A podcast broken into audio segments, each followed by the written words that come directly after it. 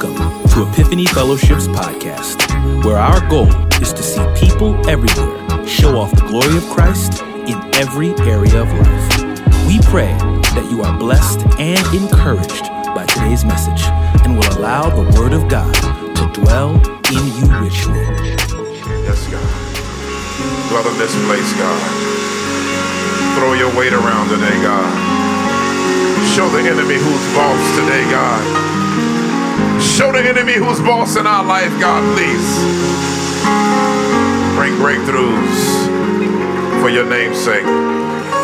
Amen, amen, amen. How many of you want God to dwell with you? Amen.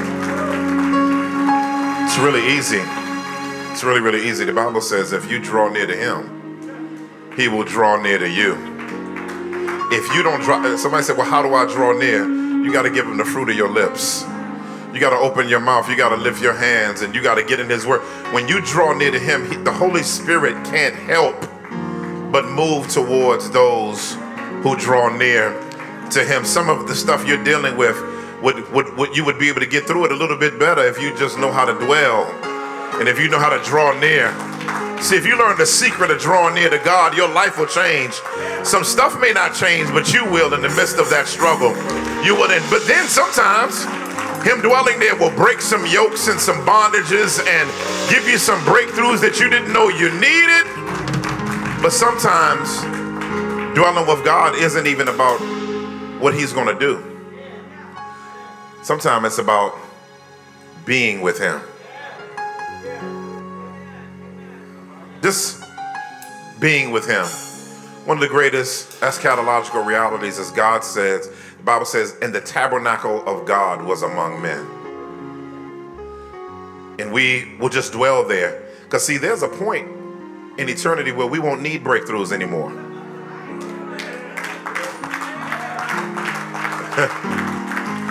and all we'll have the ability to do uninhibitedly is to enjoy the presence of God. I don't know about you, but I can't wait until this old crusty world and everything that comes with it is gone and it's rolled back like a scroll and Jesus has returned and we get to enjoy God without any barriers. How many of you can't wait to then? Amen. Amen. Well, I'm excited on a lot of levels. Really feel good about where we are as a church. I really feel good about you. Um, I, I, just feel a different spirit in our church these days, and um, just a receptivity and the way people are jumping in and serving. Uh, new people are just hungry, and you know we we got babies being born everywhere, and uh, seeing strong singles everywhere. Y'all ain't gonna say nothing right there. We just got good folk, good staff, good team, great things going on. Well, another great thing is like like if I was in the South to go on, is equip you. Yeah, yeah, yeah, yeah, yeah, yeah, yeah, yeah. And um tomorrow, I mean Tuesday, don't come up here tomorrow. Tuesday. Tuesday, Tuesday at six o'clock, we're gonna have a great time. Six, six thirty. Come on up. It's gonna be a great time. We're gonna get some food, you're gonna eat, have a good time, and we're gonna have the inauguration of Equip You and I am excited for everything that's happening with that. Want to give a big shout out to Dr. Sarita Lyons for putting everything together. Amen. Amen. Amen. Y'all can do better than that. Amen. Amen. Yeah. And so um, we're we're about to enter into um, a great season of community. Somebody say community. It's going to be great. And so I'm excited about it and looking forward to God's grace on it. Keep my wife lifted as tomorrow she does her last chemo uh, therapy session. So keep her lifted as tomorrow's the last session. And um, believing God for healing, restoration, and how many of y'all know you should believe God for healing? You should. You should. And restoration. Amen. Amen. Well, we're still in our series on the rebrand. Um, has this series been okay for y'all? Amen. Rebrand, rebrand. Today, let's let's dig into 2 Timothy chapter 4, verses 1 through 8. 2 Timothy chapter 4, verses 1 through 8. Let's read together. One, two, three, read.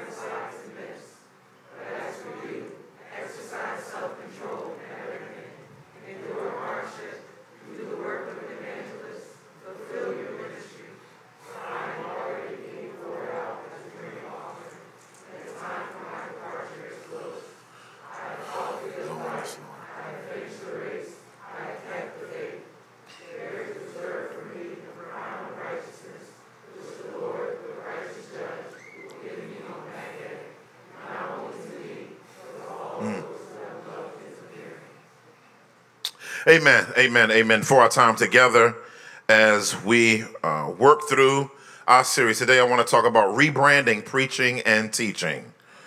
Rebranding, teaching, and preaching. Let's get in the word. Father God, um, we thank you for your grace. Thank you for your mercy. Thank you for truth. Um, truth is not just the information you give us, but truth is a person. That person's name is Jesus Christ. For you said, You are the way, the truth, and the life. No one comes to the Father except by you. And so, God, we don't want to be like Herod when we hear from you and say, What is truth? But Lord God, we want to know truth and we want that truth to set us free. Not us talking about our truth and all of that kind of stuff, uh, but your truth. Let the words of my mouth and the meditations of my heart be acceptable in your sight, O God, our strength and our Redeemer, in whom we trust. In Jesus' mighty name we pray. Everybody agree that said? You may be seated. You may be seated. Rebranding, preaching, and teaching. One of the um, things that um, I, you know, as you raise kids, and you know, I, I have a I have a, a, 20 year old son and he's away in college and you know as you as, as you are raising your kids um, your greatest kind of angst comes when they have to leave the house it's kind of like a blessing and a challenge at the same time it's a blessing because they out time to go amen transition it's a challenge though because you're wondering all the time how they're doing. You're wondering how they're processing your child rearing. You're, you're, you're wondering whether or not you did enough. Do you wonder or not if your faults have gotten away of maybe a truth that they need becomes missing practically in their life because of something you did? But, but there's nothing, that's why the Bible says uh, there is no greater joy than to see your children walking in truth. Uh, uh, uh um, um, that, that verse is about spiritual children mainly, but it also can apply to natural children. And, and, and, and the crazy thing about this is my greatest uh, heaviness, like Paul in Second Corinthians chapter 11, is it says Paul went through shipwrecking, he went through sleepless nights, he was stoned and left for dead, but he said his greatest and most heavy burden was for how churches are doing. As a pastor, as your pastor, one of my heaviest burdens is how you're doing. And one of the main how you're doings is really surrounding how your discernment is. Are you ingesting truth or are you just coming to church?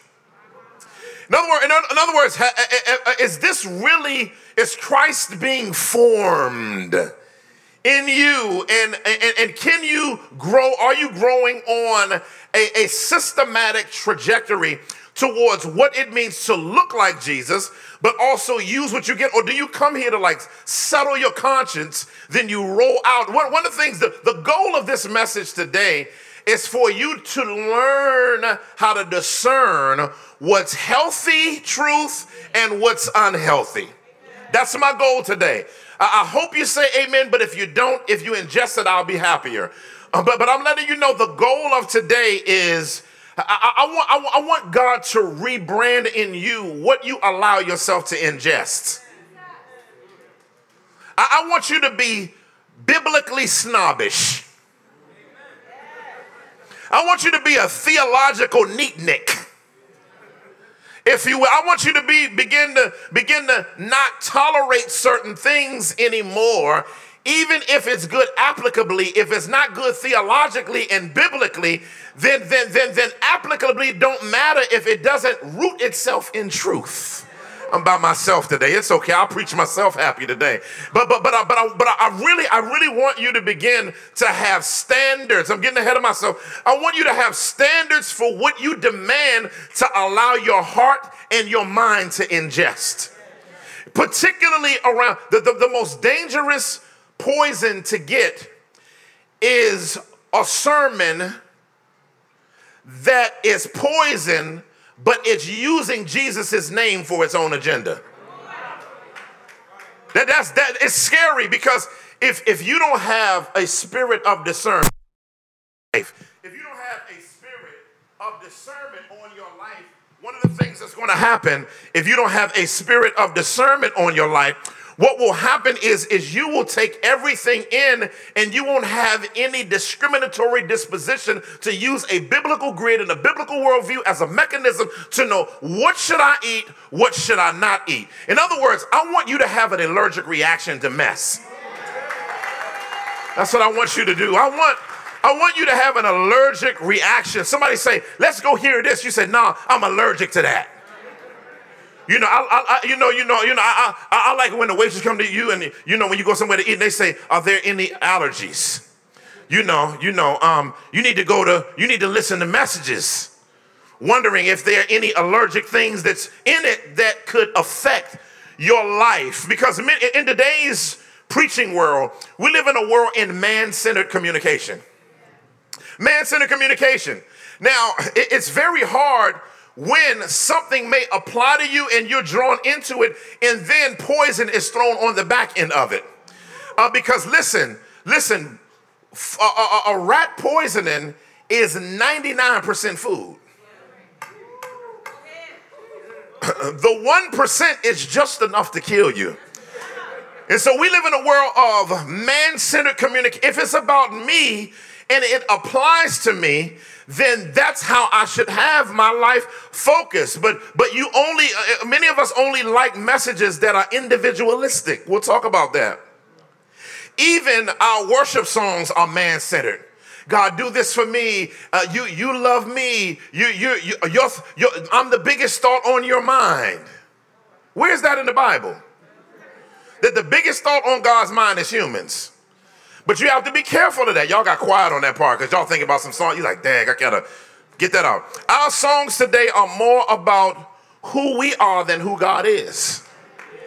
Why? Because songs are proclamations. How do I know that? Because Paul says it twice. He puts it in Ephesians 5 and he puts it in Colossians 3. He says, admonish, that's preaching, one another in psalms, hymns, and spiritual songs. Why does it say admonish? Because songs are supposed to be artistic, theological therapy through music. And so that's why art can be dangerous because art can turn you off if the vibe is right. See, some of y'all need to get beyond vibe and understand truth because see, you're like, so I like the vibe of that. I like the vibe of that. Whoa, I like that. But but the, the enemy likes to. That don't mean God don't have a vibe because He created all that. But the issue is the enemy will molest you with a vibe to get some information into you that's poison. But you got to be like, oh, I like the vibe. What the heck are they saying? Me and my wife, you know, we when we on the road, we, we just play music, old music. And we played one song, and you know now with your phone, you can push a little joint to see what the words say. We pulled out this one song, we used to be like, uh, don't, don't, don't, don't, don't, don't. We love the song. We look, if I said, babe.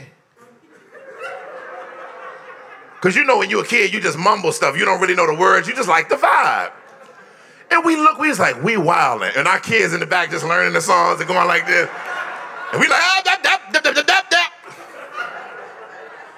And turn it off. and so we don't want to be, we, we're not, we're not, we, we don't want to be uh, charmed by the snake charmer. You know, play while he plays it, we just we just come up out of the basket and we're just hypnotized by foolishness. I want you to learn discernment. Somebody say discernment.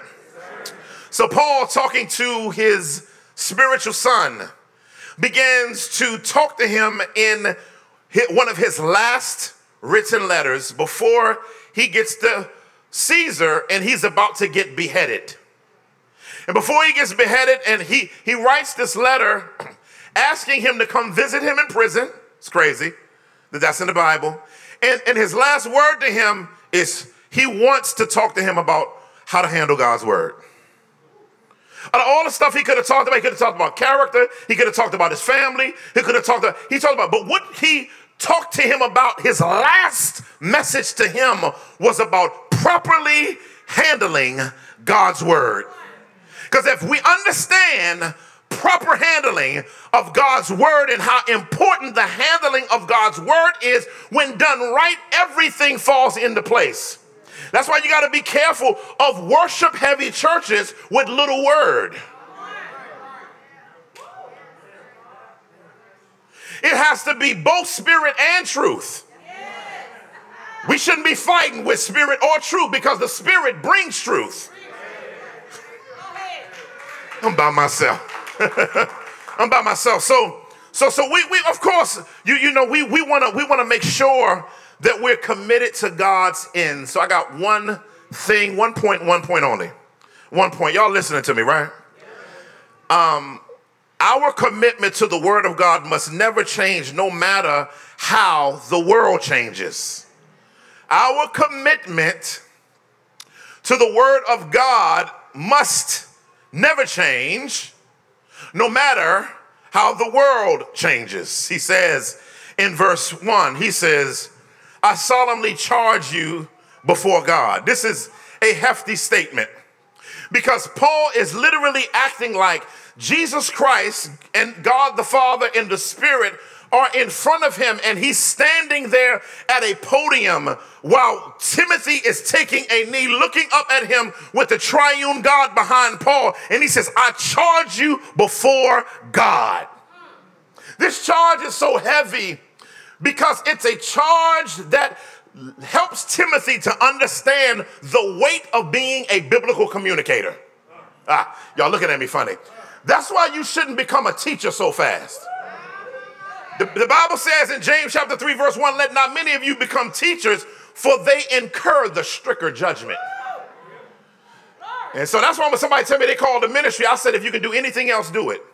But if you can't help becoming the ministry, do it. Why? Because being called, somebody, people always ask me, how do you know you call when not walking in what God told you to do feels like disobedience? And so, and so, and so here he solemnly charges him. So the, the, he wants Timothy to feel the brevity of what it means to be charged with what it means to handle truth well. He said, "Who is going to judge the living and the dead?" So he know. He said, "You know, he's going to judge you, whether you die or whether you're living. He's going to judge you, family." He says, "Because of his appearing and his kingdom." He says, "Kurutsan tan lagan." I love it preach the word. Preach the word. He, he, when, when he tells him to preach the word, he, he, he heralds the great eternal statement. He said, Krutsan tan lagan. He said, I want you to expose God's people to everything. Everything that I said, Timothy, I don't want you to be afraid of any text in the Bible. I want you to trust that God's Spirit is going to meet you in every text that you step your foot in. I want you to. I want you to preach Guess what? I don't want you to preach politics, Timothy. I don't want you to preach your favorite uh, uh, acumen. I don't want you to preach personal preferences. I don't want you to preach feminism and womanism. Help me out. I don't want you to teach Afrocentrism. I don't want you to preach right wing politics. I don't want you to preach left wing politics. I don't want you to teach toxic masculinity. I don't want you to teach unredeemed patriarchy. Preach the word preach the word. He wants him to preach the word because if you take preaching out of the church, the church is no longer a church. People, people say church was real high today. We worshiped the whole time and there was no preaching. You ain't had church. Because listen, you know you make a decision whether or not you're going to go to a church based on the preaching. Oh, don't look at me funny. You, you, you, you understand what I'm saying? So, so when we talk about preaching and preaching the word, if you take it out, you know, you lose an ingredient of church. Preaching is so important that when Jesus came on the scene, it says, and he came about preaching the gospel of the kingdom. Uh, uh, uh, preaching is so uh, uh, uh, important that in Acts chapter 6, um, um, the apostle Peter and the apostles were serving tables, and not that serving tables was wrong, but they got to the point to where they weren't able to spend as much time studying. They weren't able to make sure that they had their, their, their, their dotted and their T's crossed. And they said, it is not good for us to neglect the word of God in prayer to wait tables. So we're going to appoint some people to wait the tables because that's important. But if we get rid of the word and we just wait tables, we're just a social ministry. But if we have preaching and uh, uh, uh, uh, uh outreach, it's word and deed.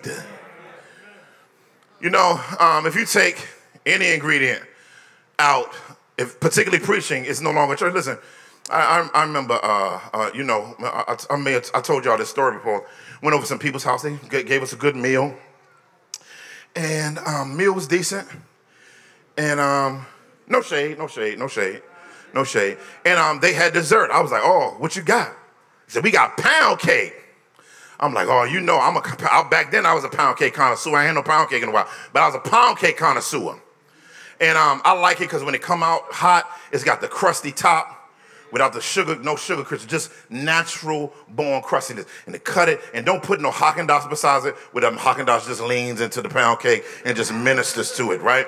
But they just gave me the pound cake. Me and my wife took a piece and ate it. And I don't like when you go over people's house and they put something before you and they don't eat, but they just look at you as you eat. Which you putting pressure not on me, it's putting the pressure on you. Understand what I'm saying? And so, and so, so, so I started eating and I was like, I said, how is it? I said, man, it's different, you know? Because see, when you're in somebody else's house, you can't tell them it's terrible. You got to be diplomatic. Amen.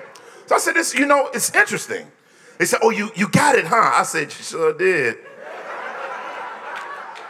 And she said, Well, well, guess what we did? We put applesauce in, we didn't put in butter. I said, I, in my spirit, I was like, huh? I don't want no vegan pound cake, dog. Some stuff you need to just have. You don't need the vegan and gluten free. Give me because I've been saving calories. Give me pound cake. But, I, but, but I'm thinking to myself, it's called pound cake, not applesauce cake. What makes pound cake pound cake is a pound of butter is put in it. But as soon as you take the, the butter out, it becomes something else. When you take preaching out of the church, it becomes something else. Becomes something else. So, what are the ingredients of the church? What are some ingredients? um, some ingredients of the church. You see them up there. Preaching and teaching is an ingredient. Worship is an ingredient. Fellowship as an ingredient. Discipleship is an ingredient. These are things that makes the church the church. Administration, Christian education, evangelism, leadership, and generosity. This is what makes a church a church family.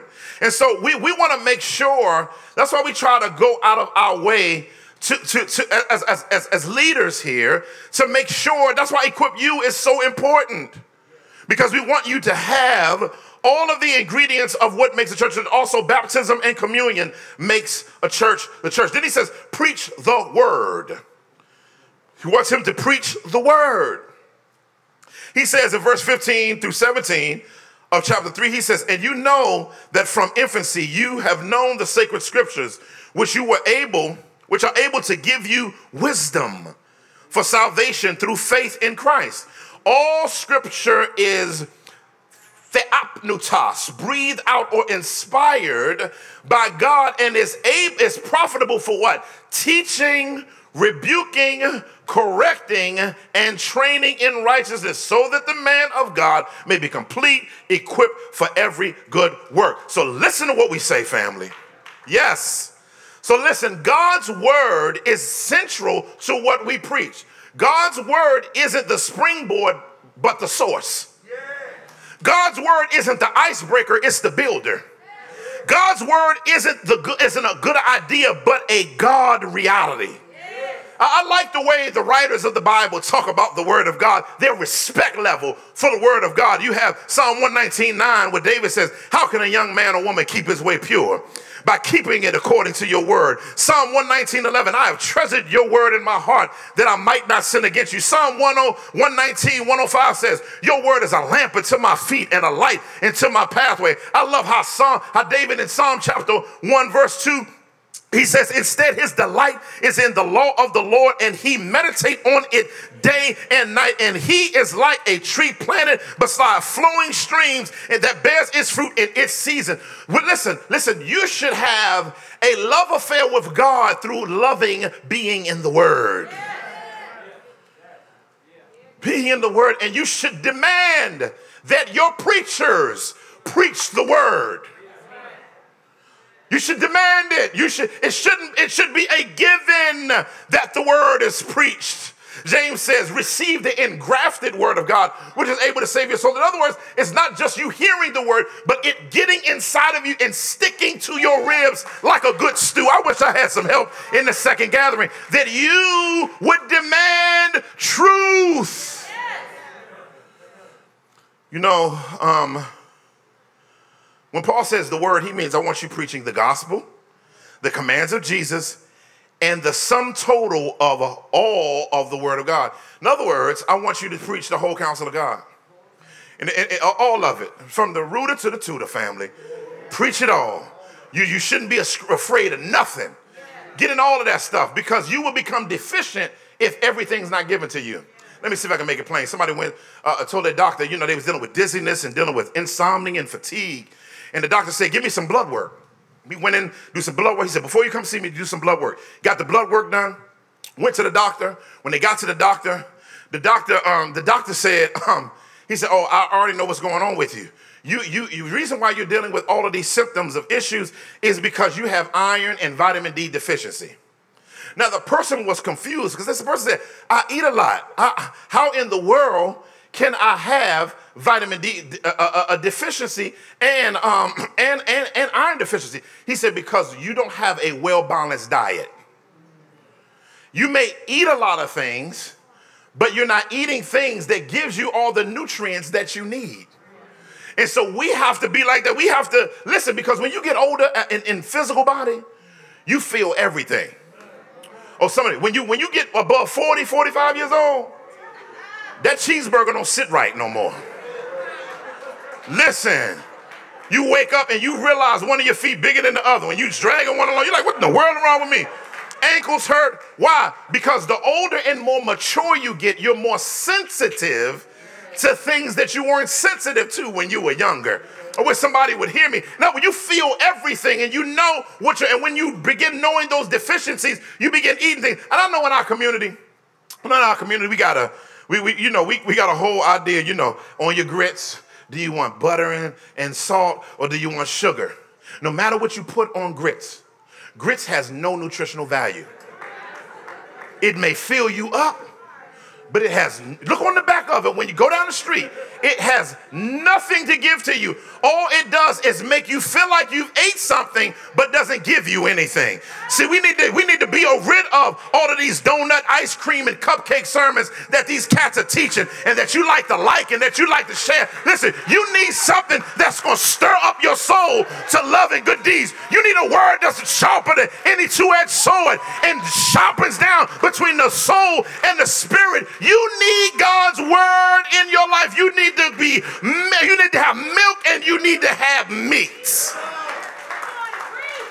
You need to have it all. Somebody say, I got to have it all. You need well-rounded spiritual diet. What does that look like? What does that look like? You need book studies, you need doctrine, you need topical, you need felt needs, and you need cultural issues. When I preach, that's how I develop series. I develop series from these five ways. Now, everybody likes felt need, but too many, but you can't live on felt needs. Because my job as your pastor isn't just to meet you where you are, but it's to take you beyond where you are. It's my job. And so felt needs after a while. You're coming through your season. You're about to go through it. God's about to give you a breakthrough. Man, God's going to put you in your purpose. Man, God is going to do your dreams and or just all of that all the time. That stuff is candy cane work. That's candy cane. But most of the stuff out there that has all of the all of the uh, it's the it's the stuff that's centered on you. But the stuff that forces you to grow get two likes. But you you you have to demand, listen, you have to demand to learn how to become a good hearer. You, you, you got you got to see. Let, me see if I can make a plain because y'all still looking at me. you know, one of my uh, uh, listen. I, I, remember people. Uh, you know, people talk about Floyd Mayweather is a boring boxer. But if you understand boxing, and you're looking at what he's doing, it's unreal what he's doing because he know he, he'll, he'll, he'll put his fist on your forehead like this and you he's like what is he doing? And what he's doing is he's developing a cadence on you that's an off cadence that's off beat and what he's doing is he's about to bring the right hand to hit you. He'll go to your stomach like this and he'll just he'll just go like this to your stomach. And what he's doing is he's training your muscles to flinch like this over and over and over again. And then the next round when you got used to it he busts you right in your mouth People look at Tim Duncan think he's the most boring player ever. But them rings ain't boring, are they? Yeah, the rings ain't boring. Yeah, because he understands the fundamentals. You need to master the fundamentals so that you can know how to hear well God's word. You gotta, that's why we're doing equip you. You have to learn how to master the fundamentals. If someone says something ignorant about salvation, you need to be like, hmm, hmm, where does it say we can lose our salvation in the Bible? Because the Bible says, All that the Father gives to me shall come to me, and the one that comes to me I shall certainly not cast out. But, but if it's called eternal life, how can you lose it? That means it wasn't eternal, it was temporal. Because he said, And these things I've written to you in order that you may know that you have eternal life. He who has the Son has life. He who does not have the Son has life. You got to master the fundamentals.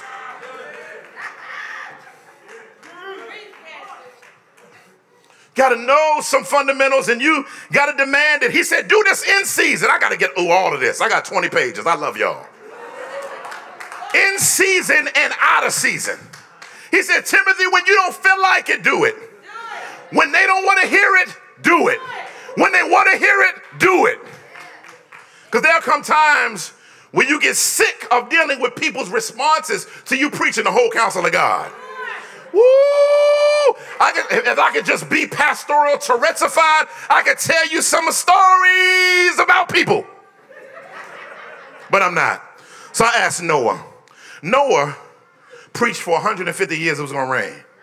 And the only church he planted was his family.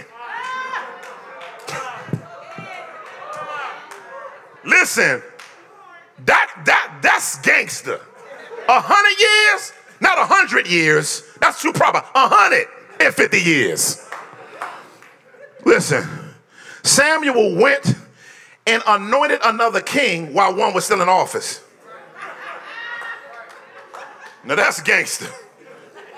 Jeremiah preached by himself when all the other prophets was preaching, oh, you, you're gonna get a breakthrough. He said, nah, God about to destroy everything. See, you gotta have that stuff. But then, it, but then he says, he said the word not only does that, it, it not only should be done in season, out of season, but how do you do it in season, out of season? What are you doing in season, out of season? The first thing you do in season, out of season is number one, correct. It's funny that he puts encouragement third. It's interesting. The first thing that he says the word is for is correction. The word means to convict to scrutinize and to examine carefully in order to bring someone into the light. That's beautiful.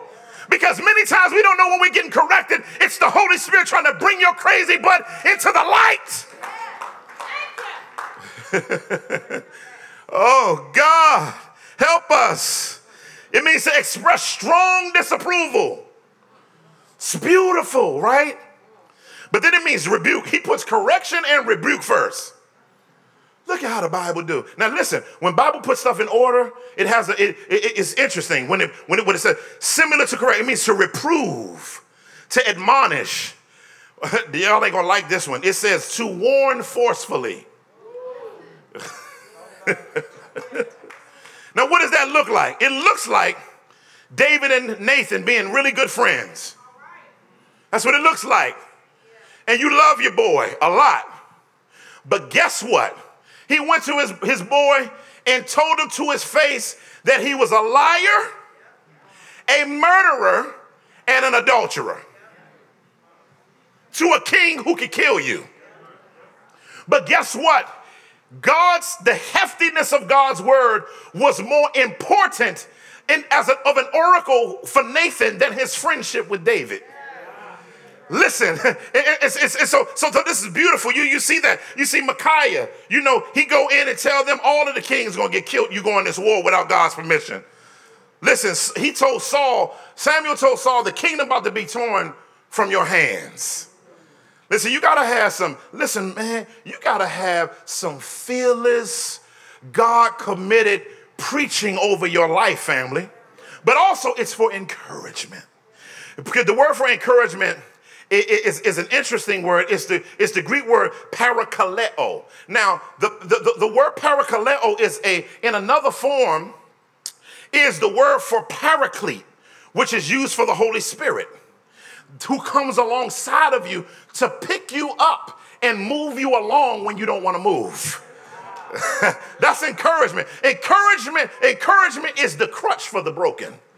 What, what, it does is it holds you up uh, uh, uh, encouragement. My son broke his foot and they put this cast, this thing over his foot. And even though he's in pain until it heals, it makes him feel like he can walk and deters the pain, even though there's something broken on the inside of his foot. Let me tell you something. When you get encouragement in preaching, you can be going through difficult situations and you can be going through a healing process. But what a good word of encouragement will do is it will make sure that when you hit the floor and when you make a walk, the pain of your brokenness isn't felt even though it's getting healed and the brokenness is still there, you're still able to keep walking. You're still keep, able to keep talking. You're able to still keep moving. You're able to keep loving. You're able to keep praising. Encouragement. There are stuff like times of grief, loss, suffering, confusion, need for direction. Reminded someone that their steps are ordered. yeah, see, see, see, I can't wait. So we, we, we, we still have a young church, but having some more and more older people, seasoned older people. Because you, I don't know if you've ever been encouraged by an old saint. Because in those varicose veins are seasons. Seasons of, it may look a little green, that's just seasoning from Jesus. And, and, and those seasons, and what, and what you, they say very, very stout things in very short, studded statements. And, and, you don't know that those simple cliches is packed with so much truth, so much God took me over, so much He brought me through and made a way out of no way. You know, they'll tell you, you, you will be like this. How you doing, uh, uh, uh, uh, brother, brother Jones? Just keep on walking. Just keep on walking with him. Hey, you know I've been walking with him a long time. Keep on walking with him, young man. Keep on walking with him, young man. But what he's saying under there is, I've been through hell and high water and I'm still here. He said, Many are the afflictions of the righteous, but the Lord. That's why you need encouragement through the word of God. And he says, guess what you, he said, you got to do this. Now, this is the hard part for a preacher. This is the hard part for the preacher. The preacher has to correct, have to rebuke, have to encourage in season and out of season now, but he gives character to how you do it with great patience Help me, Lord! and teaching. Oh, the hardest thing about preaching and teaching is seeing people's maturity gaps and wanting more for them than they want for themselves. And you telling them the truth, they acknowledge the truth, but they act like you said a lie. Whew, I'm by myself. But what it says here is you you got to be patient and teach. Whew. See, preaching is easier than teaching. Because preaching exposes. Teaching explains. see, see, it's easy to preach something and leave. Help me.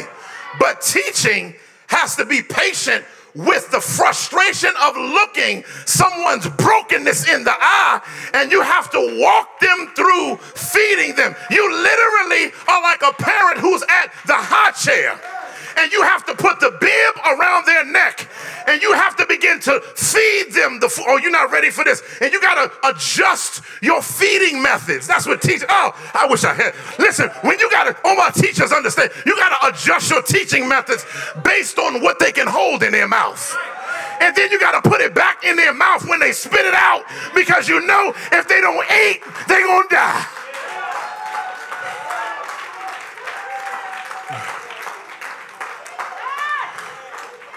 Patience. That means, know what that means? Is that when you preaching and teaching somebody else, God ain't just working on them, Pastor Guess. He working on you. Cause listen, when you when you see because when because when you really love people and you see what they can be, you get frustrated with their willingness to stay where they are. That comes from preaching somebody and helping somebody. But what, but what you have to do is you have to remember this. You didn't get what you were overnight. Somebody was patient with your stupid, little crazy, little out of your mind, little trifling, whoremongering, little self when you ain't want to hear a word, but somebody was praying for you, somebody was loving on you, somebody was enduring for you, somebody was travailing for you. So stop trying to rush people to grow when you know where you are. You ain't get there overnight because if it had not been,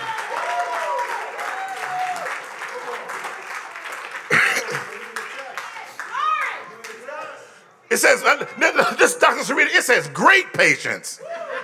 It, it didn't say patience. He said, you're going to need something else. We're going to have to upgrade that a little bit. Great patience and teaching. Um, and one of the ways you know where church is is when leadership has to make a hard decision. Y'all quiet. And when leadership has to make a hard decision, and they did it biblically, but you're more connected to the person versus God's principles. I, I remember when we had to do a church discipline case recently, and we removed a person because it was hurting the church. And I, am gonna say this loud because I'm, I'm, I, I gotta teach y'all. Amen. now, one of, one of, our, one of our small groups hit me up, and the people who were leading the group at the time was facilitating everybody else's frustration with the decision that the elders had made. They called me in the midst of life group to give them church, scriptures on church discipline because we're struggling with the decision in front of the life group. Y'all looking at me funny, huh? Y'all like, what in the world? I'm not trying to put people out there, but I'm saying, but what hurt me about it is that they didn't have the biblical worldview because it was clouded because they had a relationship with the person that we had to remove and they knew the person was wrong but because they didn't in commit themselves to what the word was saying they made they demonized us versus dealing with the issue that the person need to have. And they didn't understand when you facilitate helping a person to remain in fellowship when they need to be handed over, you actually enable them to be in their unrepentance longer. But you, you claim you love them more than us. You can't if you're still facilitating them knowing they're wilding. See, we talking, that's what I'm talking about discernment. I got to close this sermon. I'm done. I got more, but I, I got to get out of here. I got to get out of here. Oh God, the people at the I preached at the Pentecostal church the other day. They let me preach like uh, uh they just like go. verse three, verse three. We only got through two verses. I'm sorry. Verse three. Now listen to what it says here. This is to me one of the linchpin kind of scary texts in the New Testament. Because it says, For the time will come when people, talking about the church people, not the world, people that call themselves Christians and sing hallelujah will not tolerate. Are you serious? The word tolerate means they won't endure.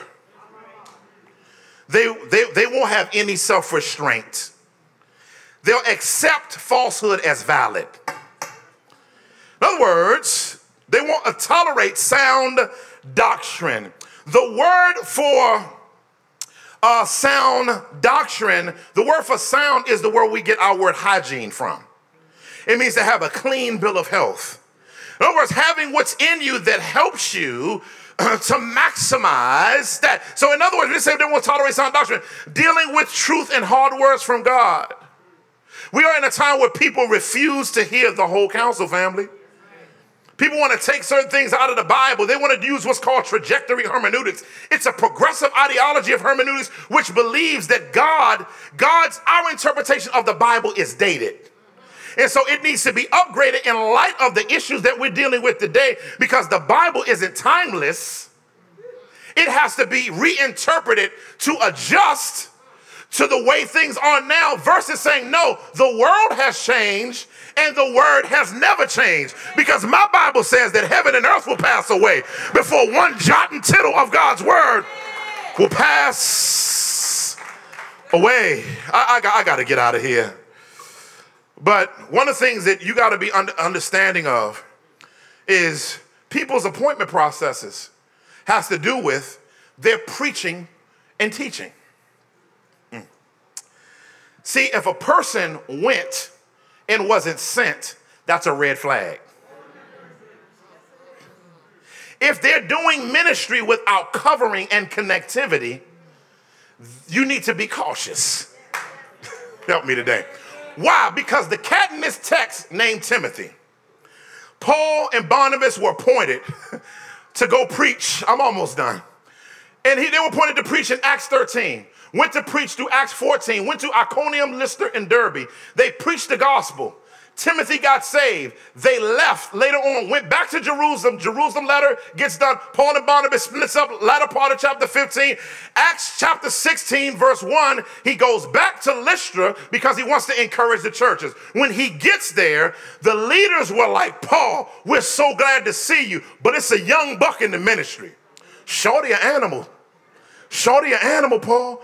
Dude, his grandmama and his mom taught him the sacred scriptures of redemptive history from Genesis to Malachi all the way up. And so when he got saved over in Acts 14, when y'all came the first time, boom, he ended up, all of that stuff was already downloaded, but Christ made it more clear. And God's hand is on him. And Paul said, Where's Shorty at? Let me get Shorty. And so Paul started chopping it up with Timothy. He said, Well, so how's Christ seen in Exodus? He said, boom, boom, boom, boom, boom. He said, How's he seen in Malachi? Boom, boom, boom, boom, boom, boom. How's he seen in Isaiah? Boom, boom, boom, boom, boom, boom. Where do you see? What's Isaiah 53 point? It points to the fact that he was Bruce He said, Oh, shoot. Paul said, I'm Shorty, how old are you? 16? Oh, he rolling with me. He rolling with me. He rolling with me. And guess what? Timothy submitted himself. He didn't start an Instagram page. He didn't become a thought leader, a life coach. He got his behind up under spiritual authority. He got up under some authority. And, what he did is was he submitted. He knew all them scriptures. He knew all that Bible, but he had the humility to get up under some authority.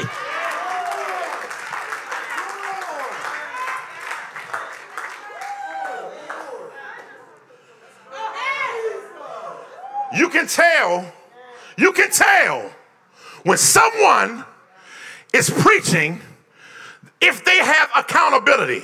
Because I tell you what, if I say something stupid, I got spiritual father coming after me, friends and elders. I can't just say what I want to say. And that's why I want you all to become, I'm done. I got a lot more, I'm done. Let me just close this thing out. My desire for you all, my desire for you all, he tells Timothy to be faithful. That's what we're called to do. But what I want you to do is I want you all to become connoisseurs. What is a connoisseur? An expert judge in matters of taste. Uh, you, you need to be an expert. You need to be a specialist and an arbitrator of taste. Let's see if I can make it plain. I, I, I'm a coffee snob, and I really, really, really, really, really like coffee. Um, and one of my favorite coffees is Ethiopian Sidamo, particularly the sun dried one. Now, I found out that what we call a coffee bean, coffee bean is actually fruit. It's not a bean, it's fruit. It's the middle. And one of the things that if you know anything about coffee and you drink it black at the right temperature, like this one has lush cherry notes with exotic layers of uh, cacao and spices. Oh God, I'm, it's amazing. It's amazing. But most people, when they drink coffee, they put in whipped cream,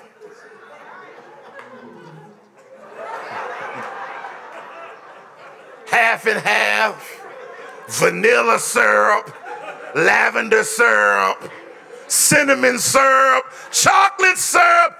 And I remember one time, I love you, babe. I made, I made an amazing pour over of this coffee. And I was praying that my wife would just pour it and drink it. She goes in the refrigerator and grabs some French vanilla or some hazelnut cream. And she dumped it in my artisan coffee.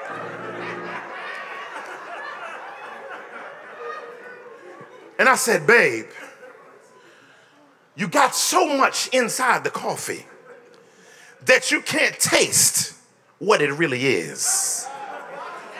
But, babe, if you would just take some time and let go of the stuff you want to add to it to adjust it to your taste standards. If you would just taste it, don't come get me later, baby. I love you. If you would just taste it the way it was made to be tasted, you'll catch notes that you never knew that was in it. You'll catch flavors that you didn't know was in it. You'll catch enjoyment that you didn't know was in it. I don't know about you, but I don't want no additives and preservatives on my word. I want my word seasoned a little bit with salt and pepper because I want no flavor to get in the way of what God wants to say to me. I want all the anointing the word has for me. I want all the truth the word has for me. I want all the change the word has for me. I want all the exhortations the word has for me. I want all the correction the word has for me. I want all the encouragement that the word has for me. I want all the walk that the word can give me. I want the mind transformation that the word can give me. I want the heart regulation that the word.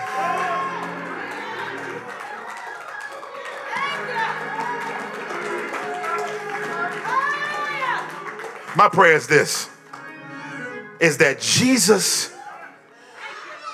would help you this way. When you demand healthy teaching, that you don't allow yourself to eat just anything.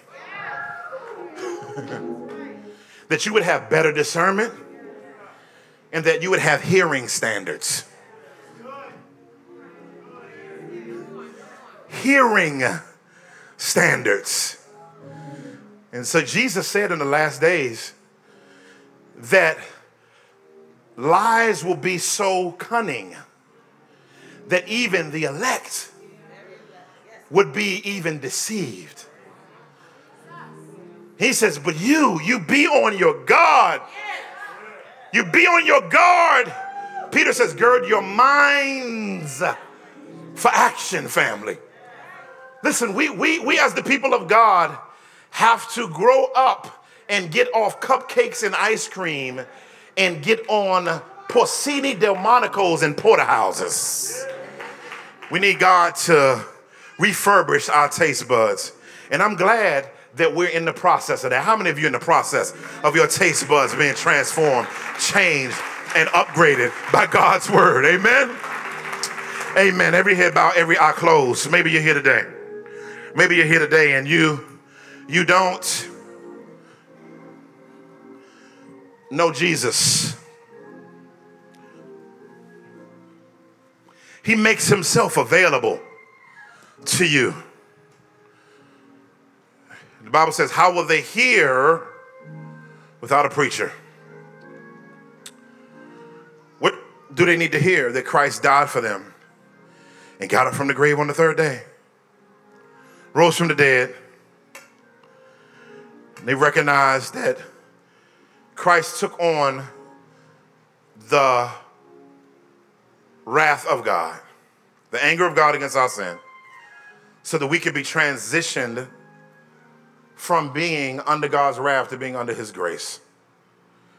And we would be empowered by Him for eternity. But the core of it is coming into a relationship with God.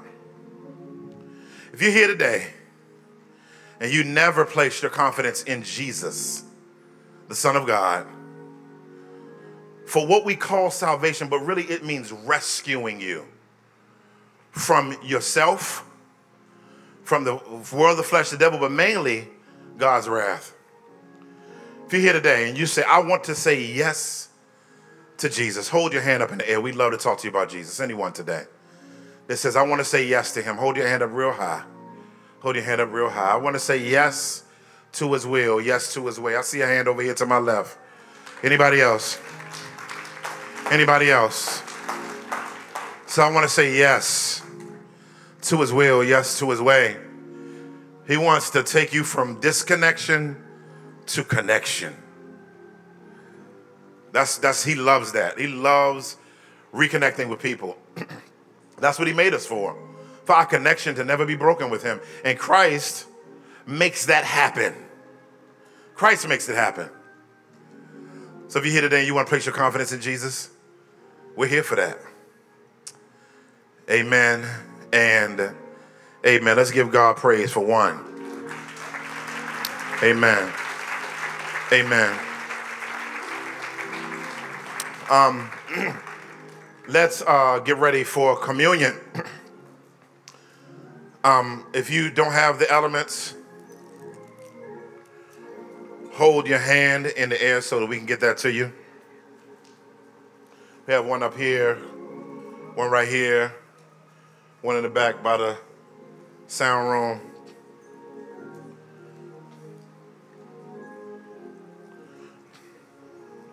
Anybody else? Hold your hand up if you want to partake. We got some in the back right here on the back wall, right here. Yes.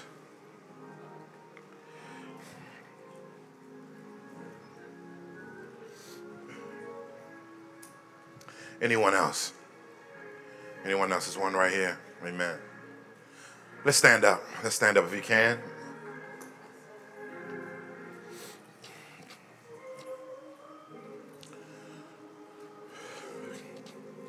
One of the uh, beautiful things about being in Christ is remembering.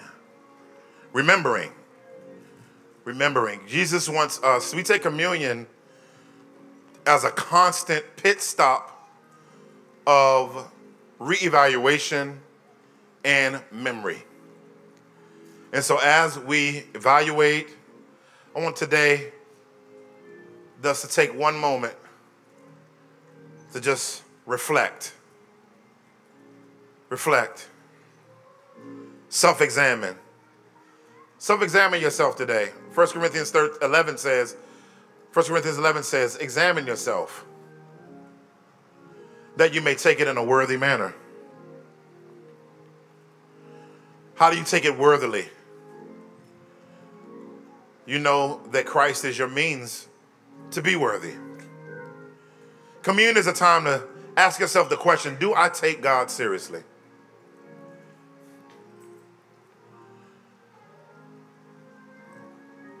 but it's also a renewed opportunity to take him seriously until you take it again. Because when you eat his body, you're saying, I want all of who Jesus is in me and through me. Let us eat together.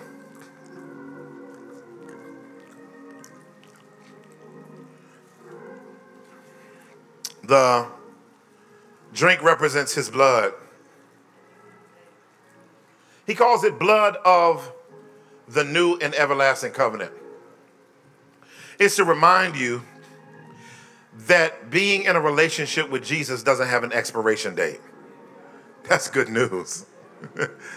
and guess what he's doing? He is fasting from this till he drinks with us when he returns. But one day in heaven, they are going to toast. We're going to toast, hold up our cups as Jesus stands at the right hand of the Father. And he's going to stand for the first time and he's going to hold up his cup of wine. And he said, I've been fasting for millennia so that I can have this moment with my bride. But he says, until then, practice. Let's drink together. Jesus, thank you for giving us all of your life. And it can only be done by you, Jesus. Thank you for your commitment to us, and thank you for commitment to truth. Lord, now unto him who is able to do exceeding and abundantly above all we ask or think, according to the power that is at work within us. To him be glory, to him be majesty, to him be power, dominion forever and ever. In Jesus' name, amen. Hello, this is Dr. Eric Mason, founder and pastor of Epiphany Fellowship. Thank you for tuning in today. Hopefully, the Word of God was a blessing to you. Also, if you want to help us build the kingdom from Philly and beyond, particularly in inner cities, partner with us today. And if you don't know Jesus as Savior, based on his death, burial, and resurrection, place your confidence in him and go from spiritual death to spiritual life. Tune in next time so we can see you go from spiritual infancy to spiritual maturity. God bless you. Take care. We love you.